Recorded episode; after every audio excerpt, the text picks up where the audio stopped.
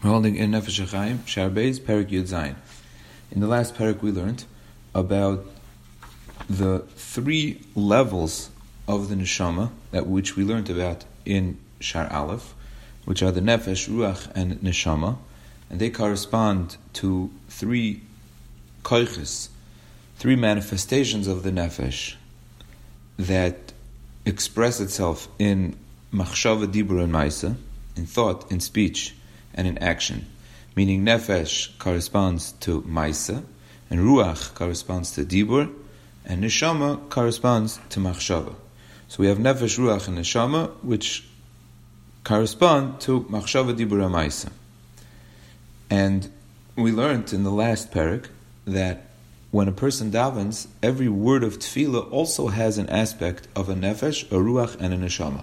A nefesh, which again corresponds to maisa, would be the plain letters, because the only way to create plain letters without any sort of sound whatsoever is to write them, which would correspond to maisa, means they're in action. The letters themselves represent an action, because to make a letter, all you need is an action with no sound, no word, and no thought.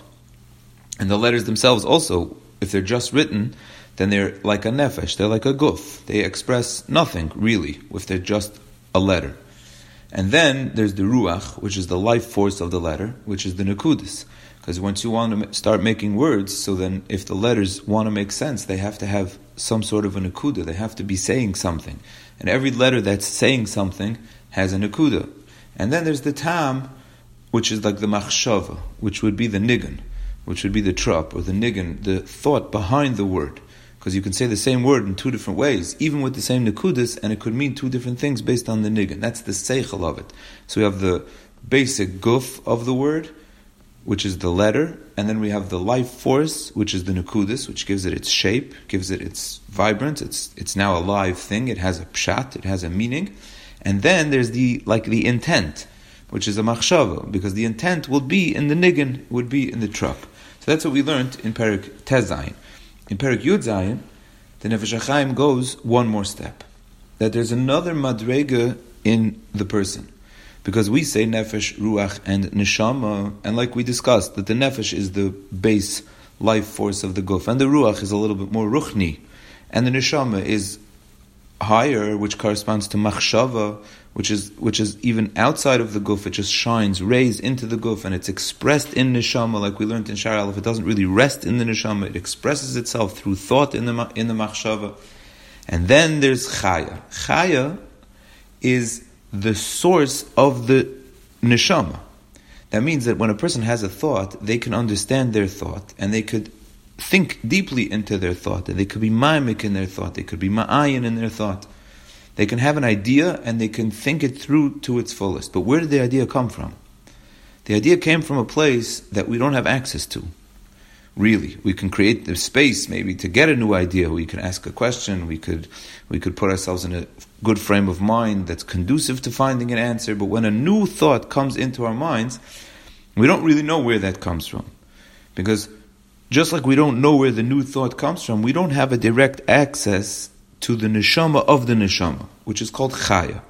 That madrega is so deeply connected to Hashem. It's so deeply rooted in, in neshama. It's so it's the shirish of the neshama. It's the neshama of the neshama that we don't have access to it. It doesn't even express itself in an open thought. It expresses when you have a thought, then you know that the neshama of the neshama expressed itself here and gave itself out in the form of a new nisham, a new machshava. So there's that level of chaya. What is the level of chaya? So the level of chaya, the Nefesh HaChaim says, is the tzirufe oisius. The combinations of the letters means even though the combinations of the letters themselves we would think has to do with the forming of the word, which which is more like the meaning of the word, or maybe it's like the ruach.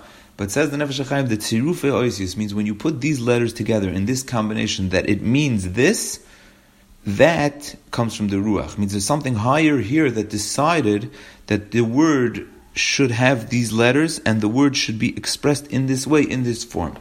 And that corresponds to the Shayrish HaNeshama, that corresponds to the highest level of the Neshama.